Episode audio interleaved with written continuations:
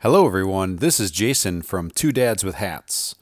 This week, we welcome our special guest, Nate Brown.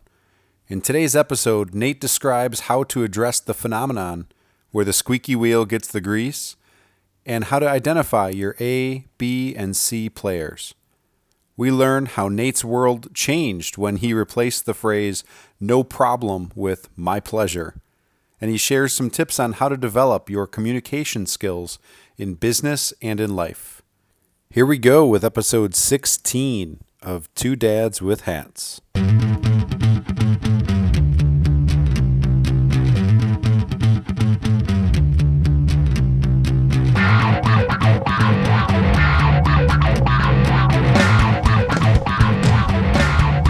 From the left coast to the Great Lakes, welcome to Two Dads with Hats with your hosts, Jason and Brandon. Hey Brandon, good morning. How you doing, man? Mm, hey Jason, how you doing? Sorry, I'm just eating leftovers from last night, sandwich and chips here. I- I'm glad you mentioned those are leftovers and not you didn't like actually procure that for your breakfast because I was I thought you might be starting a trend, a new trend. The 24 hour breakfast. Oh, we should do that. Hey, what's going on, man? You're back home, right? You had I am travel. I'm really happy to be back home. I've been traveling for the last week, and uh, it, was the most incredible week of travel of my life so far. So I'm, I'm really inspired by it. Nice. I, I just said earlier that travel uh, feeds my soul. It's pretty deep to start out the podcast today.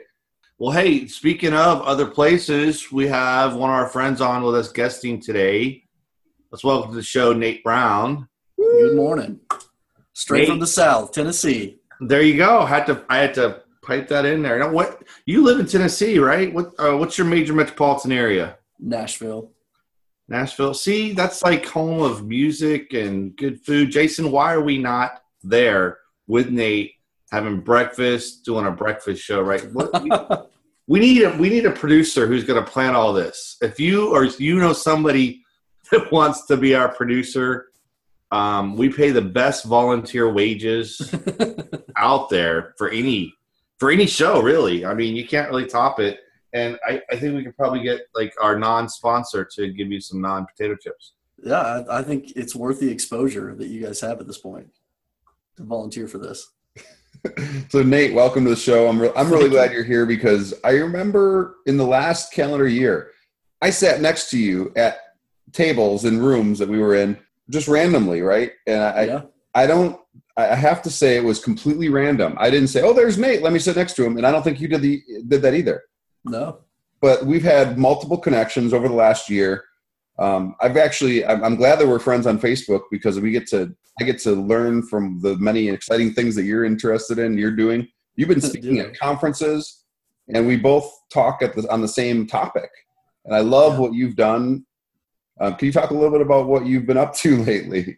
Yeah, my pleasure. Um, you know, I've, I've really tried to board the train of thought leadership around customer service and customer experience. It's been a fun ride. Like I started, I guess it was two or three years ago, started speaking in the HDI and ICMI communities, and then started blogging and, and going from there and just kind of seeing what doors are opening. And it has been a blast. And, and you guys have been absolutely two of my favorite relationships out of the whole journey. Thank you. That's awesome, and it's definitely the mutual feeling because I learned so much from you, and I'm learning about the the topic of synchronicity. What do you call that? Synchronicity, Mhm. right? And what's interesting is that you and I talk on the same topic of culture, and our presentations, the what we, what we delivered in the last year, were very similar in topic, and we didn't talk about it at all. I didn't. I never saw yours. You never saw mine, and yours. One of yours was they had an artist that showed up at the Oh. conference and they did like a storyboard. Remember that? Man, yeah, I, I've got it. You have it. Let's see I've got that. it here on my wall. Look at that. That I thought that was incredible. That's a great way to recap the points of the of the presentation. Yeah, the only problem is it was distracting because I was wanting to watch it happen as she was doing it live in the room. But it, that that lady from Kingman Inc. was phenomenal. Excellent. We'll have to include the plug. I would love to to see that again and again in the communities that we. That's one of the ways that we learn is is attending other people's presentations, and we get to see what their thoughts are, and, and as they unravel there. Yeah, and the cool part about having that board now, everybody that comes in my office, first thing they look at, they're like, "What's this?" And I get to go into some of the principles of the session again.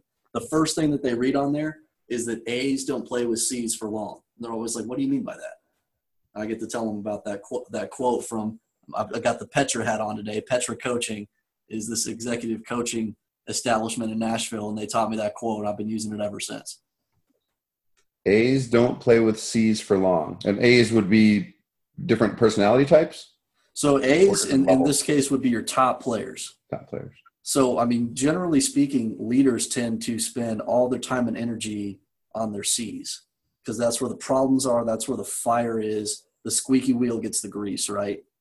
But if you always are giving the attention to your C's and trying to solve problems and not develop your A's, then it's way out of balance. So you got to be investing in those A's, removing your C's, so that ultimately you can have a healthy team dynamic. So can you can you work with say the B's? Work with the B's and A's? Yeah, B's are the ones you're trying to get up to A players, right? Um, but the C's are the ones that are toxic, and and ultimately, if you're allowing C's to remain and there's not consequences for bad behavior, it, it's not your C's that leave; it's your A's that, that become impatient and ultimately leave. And, and we've seen it. So, Nate, can you tell us a little more about yourself and your background? Yeah. How about this? Um, I'd love for anybody to connect with me on LinkedIn. It's um, TFC Dog is my handle on LinkedIn. And on Twitter, it's at customers first. And, and you'll be able to see where I work there. It's a software company. Okay. And I'm the director for customer experience for a, a team. I, I manage a small contact center of about 25 people but then trying to get the customer experience coordinated across our division of about 400 people.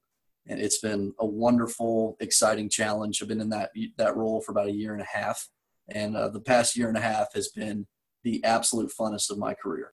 Let's kick off with Nate. How did you get into? Um, uh, how, how did you become a customer service expert? I guess would be my question.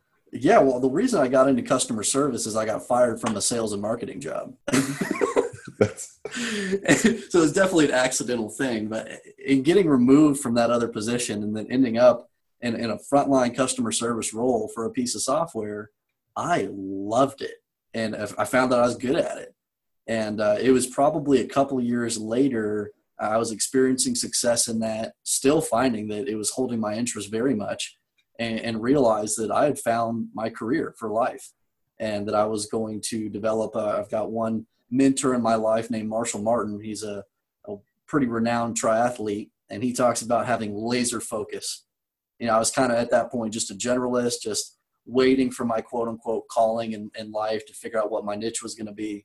And I realized about five or six years ago that customer service was going to be it. And I've always said that customer experience is the differentiator. We've said that before oh, yeah. in the show, talking about restaurant experience.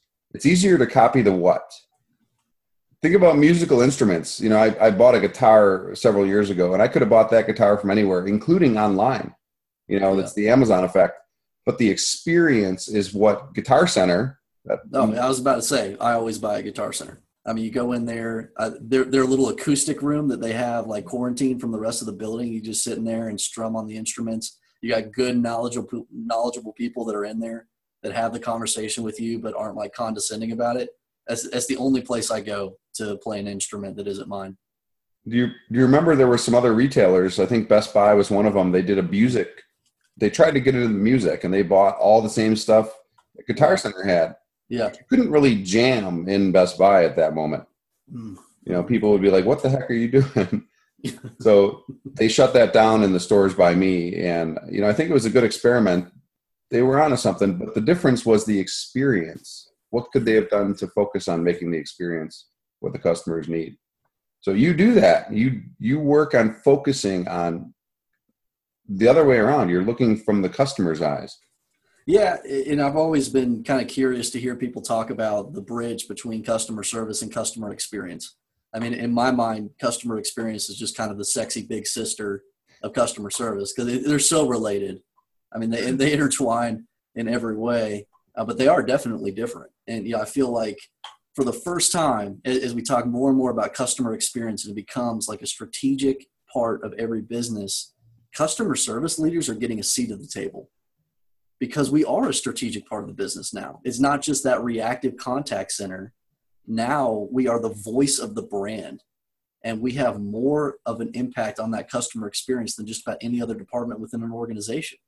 So it's been really exciting to see, in my mind, the rise of customer service on the coattails of the rise of customer experience. Mm-hmm. And I think that that used to be owned by marketing in the past. Marketing's still doing their genius stuff with the internet. I mean, look at Oh, the yeah. Super Bowl ads. Look at look at our Super Bowl ads. They were pretty crazy. Well, I mean, I don't know if you guys are familiar with Zendesk. Yeah. They have an incredible brand voice. And one of my mentors, Sarah Stealey Reed, she is over that whole Relate campaign. And if you guys haven't seen the Relate campaign, that's the first thing you do off this podcast is go check that out. Because it's amazing what they are doing to build authenticity into customer service relationships. And I mean, groundbreaking work that they're doing at Zendesk. Uh, but she came and she talked about the importance of brand consistency and how so many organizations miss the mark when it comes to speaking on the on the customer service desk speaking in the organization's brand voice so i mean that's marketing and customer service and a very intimate partnership right there Mhm. and few organizations get that and and we're we're one that is beginning that journey now and already seeing the impact of that and it's powerful And it makes a difference to, to the bottom line. Yeah, I mean, it's that loyalty factor. If you got that consistency coming out of a brand, then you know it. You feel like you know that brand and you will be more loyal to it. Is the is the ad campaign the one where the guy and the girl meet through the customer support chat? Is that the one? what? Is that through Relate? No, that's Yeah, the the one- dating website, Brandon. No, you guys. There's a there's a um there's an ad where the a girl logs on to get help through chat, and she ends up um the guy is so good at customer service that they actually exchanged numbers. Do you, do you guys Wow. remember that one from a few years ago? I do vaguely. I don't think that one was Zendesk, but I, I can say that that is a real thing. And we had uh, one of our analysts over here had a um, a, a humorous marriage proposal that was extended to him. So it Wow. can happen. So, do you guys have Chick fil A restaurants down by you? Okay. on, on every corner. Every It's corner. like- it's like the CVS of the South. They're new to us here in Milwaukee. We have like three or four of them now, but it started when we had the first Chick fil A that showed up. It was like, you know, it was like Easter Sunday. It was, it was so full. and I uh, love Chick Fil A. when I think about customer experience, that's one of the story. That's one of the brand's stories that comes to mind, and it's that simple phrase of "my pleasure." Mm. They say that's their response for every single time you say thank you. They say "my pleasure" like a robot. It's kind of Yeah. funny to me, but Oh. I think that they they do a really good job of making you feel like they truly act. They mean it. You know, they, it is their pleasure to serve their customers, and you're in their you're in their restaurant. They want to make sure that your experience is top notch. Oh yeah. No, and, and so I think that my pleasure word has so much power. Three years ago, I was in a bad habit of saying no problem. That is not a good phrase to use in customer service. And I, I can't even remember who helped me to understand that that wasn't a good phrase. But the last three years, I've replaced no problem with my pleasure. And it's amazing how much different that is. Mm-hmm. But uh, so interesting story on Chick Fil A. Um, funny that you mentioned that. So we're driving up on a road trip. We're actually going down on a cruise uh, a few weeks ago. So we're, we're driving from Tennessee down through South Georgia, and South Georgia is full of Chick Fil A's. And we're in one, and uh, we had a receipt where you get a, a free chicken sandwich. One of the things that you can do is pay a little bit extra and get the deluxe chicken sandwich. So I'm, I'm telling the cashier that I want to do that. I want to pay a little bit extra and get that um, deluxe chicken sandwich because you know you got to get that cheese on it and the lettuce. Um, so, and she she wouldn't do it. I was like, okay. So I ended up getting the regular sandwich. Well, then this lady comes up to me who was like a third party marketing person that was in the Chick fil A. And she asked, and she was like, What was your experience like today? I told her, I was like, I love Chick fil A. I love how polite they are. They create a good, consistent experience across all the Chick fil A's. But today, this thing happened. And I could not believe how disinterested she was in the experience that I'd shared with her. And she just like took a note down, and I mean, she literally walked away and went and stood in a corner and waited to go talk to somebody else. Like I had just given her an opportunity to change the experience that I just had, and and they did not reciprocate on it, which was really weird.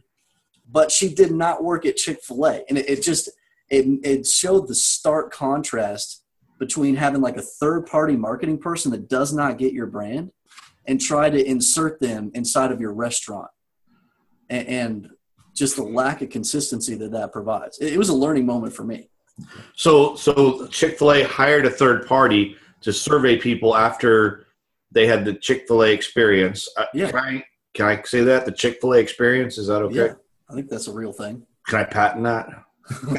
Copyright it. So, and this person was really interested just in a kind of a, a yes no scale to one to ten. She didn't want to hear right anything. It was wow. That's I, I had deviated from her form and she basically shut down because she didn't know what to do so it, it's the classic thing don't solicit feedback from your customers unless you're in a position where you can do something about it because it is Yes. detrimental to you I've heard you. I've heard you say that, and and watched you watched your your writing of that. You know, we're we're often you and I are on the customer service chat that happens worldwide once a week. I've seen you post that. yeah Um, I neglected to mention earlier. Not only Nate, not only Jason is Nate, uh, one of the top 50 thought leaders for ICMI, the Contact Center Association, but the top uh, 25 thought leaders for HDI for this year, 2017. And I was out here um, going through your website, customer centric support, and some of the excellent articles that um, you have authored, which really that brings that home. Ask for feedback if you're going to do something on it. If not, just you know, work with the uh, finance department to slowly start shutting down your company because you don't care about customers. that's a good way to say it It's a great way to say it. Brandon? So I think um, one of the main things I wanted to talk about was kind of the importance of like communication skill in business and in life. And I just had like a couple quick tips to share around that. So I, I think when we look at communication skill, it, it's one where we don't spend enough intentional effort developing it. Now, I mean, you guys are, are natural, excellent communicators. Um, so it's probably easy to take that for granted. But for most of us, myself included, we, we've got to work hard in this area to be effective communicators. I, I've seen so many people that were wonderfully, wonderfully creative and extremely talented, but were very handcuffed in their ability to impact change because they couldn't communicate their ideas well. And it's like how sad that a soft skill like communication would limit the creative potential and career potential of an individual. Mhm. So I mean, I, I kind of take that as a personal challenge, and I've been doing a lot of training internally in, in my organization and beyond around communication skill and presentation skill. I've got some wonderful curriculum over here uh, that we've developed together and been using that. But there's a few things that kind of stick out um, that I wanted to to offer to you guys and to, and to kind of see what you thought about. Mhm. Definitely. I, I, before we go into that, Nate, I want to ask you a couple questions around that. If that's okay. Yeah. So, um, you know, if, I do okay, and if I'm if I'm an okay communicator, it's only because I've spent time and, and trying to refine that. Nice. Maybe maybe not on purpose, but more on survival. Hmm. right? As, as, as I've grown. So I'm of, I'm of the belief that the the industry standard for uh, really any any position in which there's a changing environment. So um, if you're a post hole digger, this probably doesn't apply to you. But any any situation such as our industry, especially customer support, um, anywhere we have customer interaction, that probably 10% of your time should be spent in training and in refining the training for, your skill set. So, for instance, everyone who's in a customer facing role, and, and this means literally on a 40 hour work week, four hours should be spent in which you're, you have hands on training. Yeah. Your, your leadership is training you, your supervisors and leads, because we just kind of have this like, okay, great, we got people, we trained them initially, go out there and do it. And at most, we'll have a, a weekly staff meeting or a memo that goes out and says, hey, use this phrase. You know, this right here is going to win us customers. Just say the magic words. And I want to get your thoughts on should we have more repetitive training, um, simulations, hands on coaching with our customer facing teams? I mean, absolutely. But I guess, yes. but it's got to be value added training. I mean, one thing that we did this year, so our, our organization is amazing in terms of the, the training expectation. They, they not only encourage training, they expect that each of us have 40 hours of professional development training every year. That's one of our goals. But historically, what we did, we made the mistake of just saying 40 hours of training. And if you somehow sat through 40 hours of training that year, you accomplished your goal. This year, we really thought through and made it more strategic of, hey, what are the areas where you're trying to grow?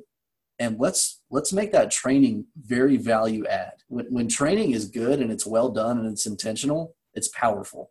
When training is what we consider legacy training from the 1990s, then it's incredibly disengaging. So, as managers, we shouldn't just think about more, more, more training. We should think about better training and then more training. I agree. And and can you help us kind of define a little bit more of the better training? Because what's going in my mind is lecture style training where you just you watch a video or you're in a classroom. I'm thinking of what would be an example, maybe you could help us with what's applicable training, up to date training. Yeah, I mean what we're doing right now. I mean, we are learning from each other right now. And I, I think that's more where the industry is going. The whole training industry is moving more in that direction. When I facilitate a class, I make it very clear in the beginning that I'm going to facilitate this and you guys are going to teach each other. And, and how much you take out of this class is going to be dependent on how much you and your peers put into it today. And I, and I really think that that's more what we need to do is learning from each other, striking that authenticity up front of being vulnerable, sharing the successes and the failures, and learning off of those instead of trying to learn off some PowerPoint. I love it. I love it. So, can you kind of go right into now? Thank you for answering that question. Yeah. Over some of the tips and tricks for customer service training, or in anything else in that genre. Yeah, absolutely. So, I'm a huge advocate of DISC. That is one resource. I mean, if if you think about resources, the ones that are good are the ones that generate robust dialogue. And, and there's a few that are out there that do a wonderful job of this, and DISC is one where the, the reason it's so good and, and a good DISC facilitator will help you to understand. Uh, have you guys done DISC before? Okay, yeah, I'm so a Jason's, D. Perfect. But and, and a lot of people will, will carry that with pride. Like I'm a D, I'm an I, I'm an S, I'm uh, whatever you are.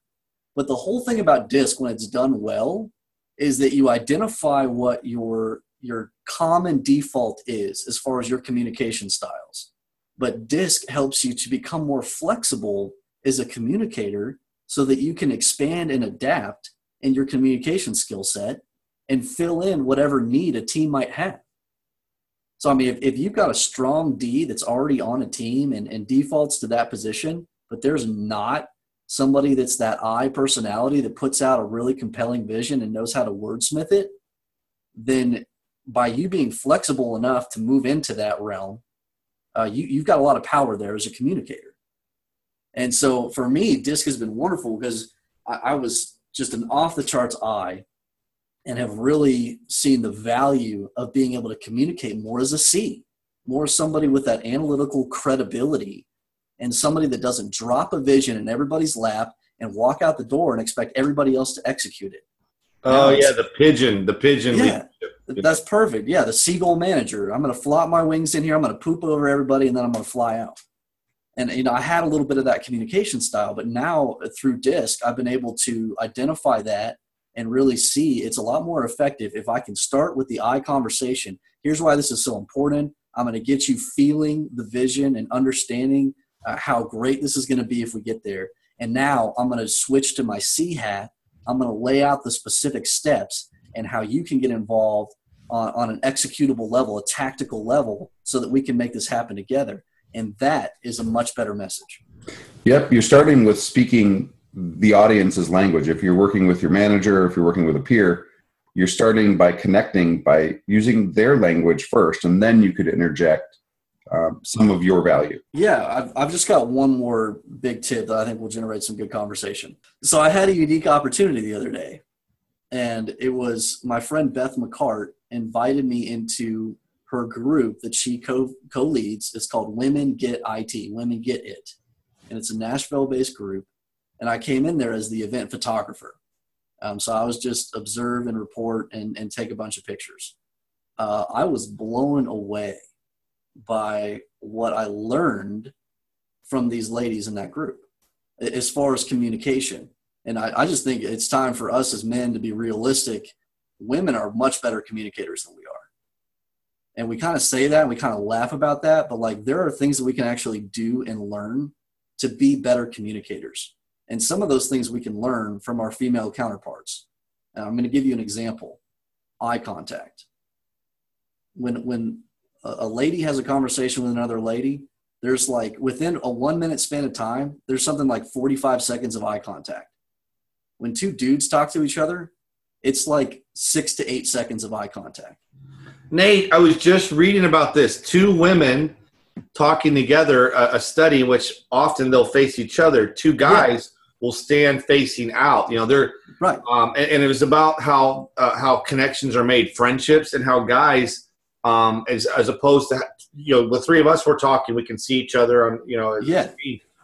But if we were in person, that we would be um, perhaps like looking out at something. Maybe it's an event we're going to. So we, I just told this man, you you've been you've been listening, you've been reading my phone again. well, I, saw it firsthand. Like it was it was almost unnerving at first because you know at the after I was done taking pictures, I, I had the opportunity to socialize a little bit with with the the people attending this event, and like I was overwhelmed by the eye contact. Uh, being the only dude in this room of, of 70 women. And it was just, it was very overwhelming at first. But then once I kind of got accustomed to that, it was so much more powerful. It's just better. But like coming out of that and then coming back to work and like trying to have a conversation with, with one of my male counterparts, if I'm having that type of more intimate conversation, it feels feminine and it shouldn't because it's better, it's superior to make that connection through eye contact. And I mean, that's just that's just a dichotomy that we need to break as men to where we have a better, more face-to-face conversation with each other.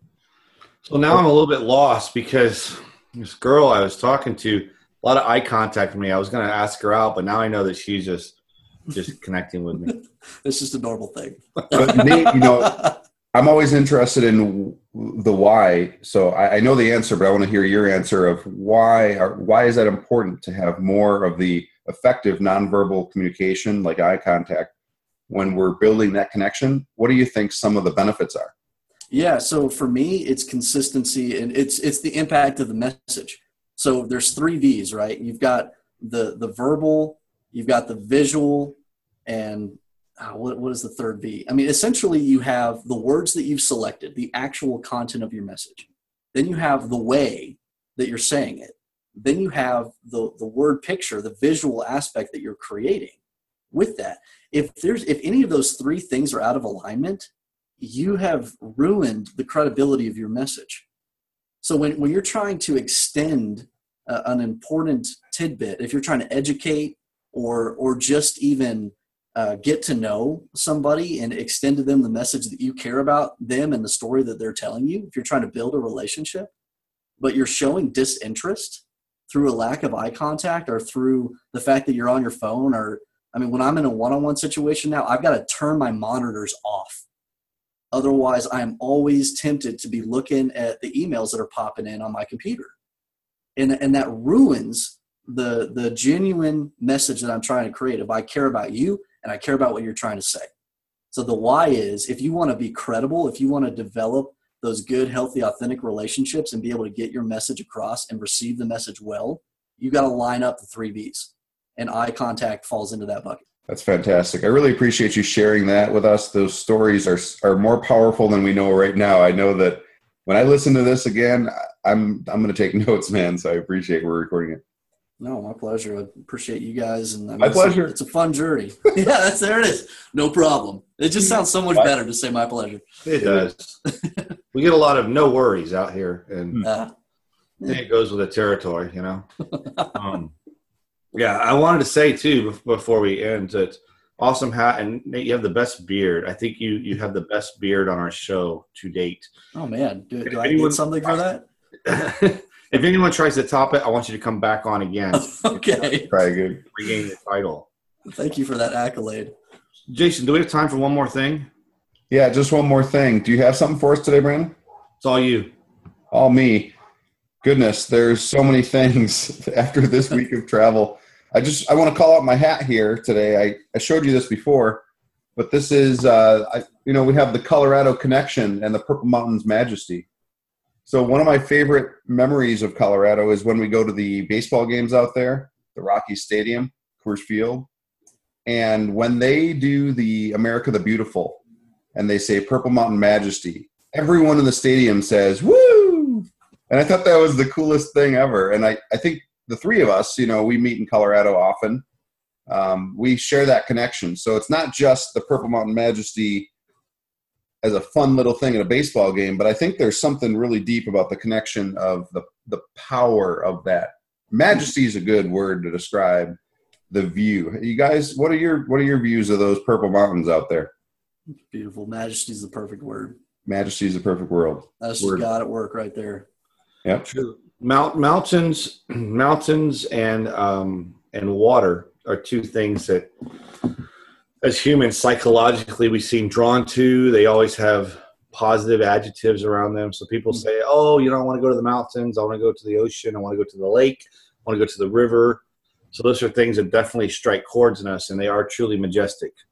But not for everyone. I'm I'm big on this thing right now. I'm learning more about the the four elements and the types of people that are drawn more to each of the elements. I know with great certainty I'm a water person now, and it actually it coincides with my zodiac sign.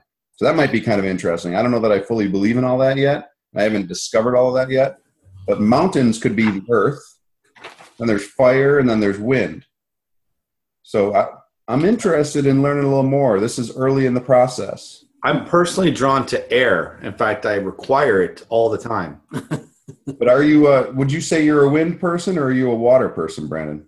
Well, I'm an Aquarius, so I'm a water bearer and uh, difficult to deal with, apparently. And you like long walks on the beach? Eh, let's say medium walks. I get tired. Like I get to the end of the pier, and I'm like, oh, I have to Uber back now. Out of those, Sorry, you got to get Phil Gerbyshak to give you some energy there. That dude, he goes out and walks on the beach for like 40 miles every day, it looks like. That Yeah. awesome. Well, hey, I think we're running out of time here, so that we don't go. I'm going to say thanks for coming on the show, Nate. I'm, I'm a fan. You've created a fan, and uh, man, I'm excited for this show to continue to evolve. And I just appreciate you guys letting me come and hang out with y'all today. That's our show for today. Thanks for listening. Be sure to subscribe on iTunes and SoundCloud. See you next time.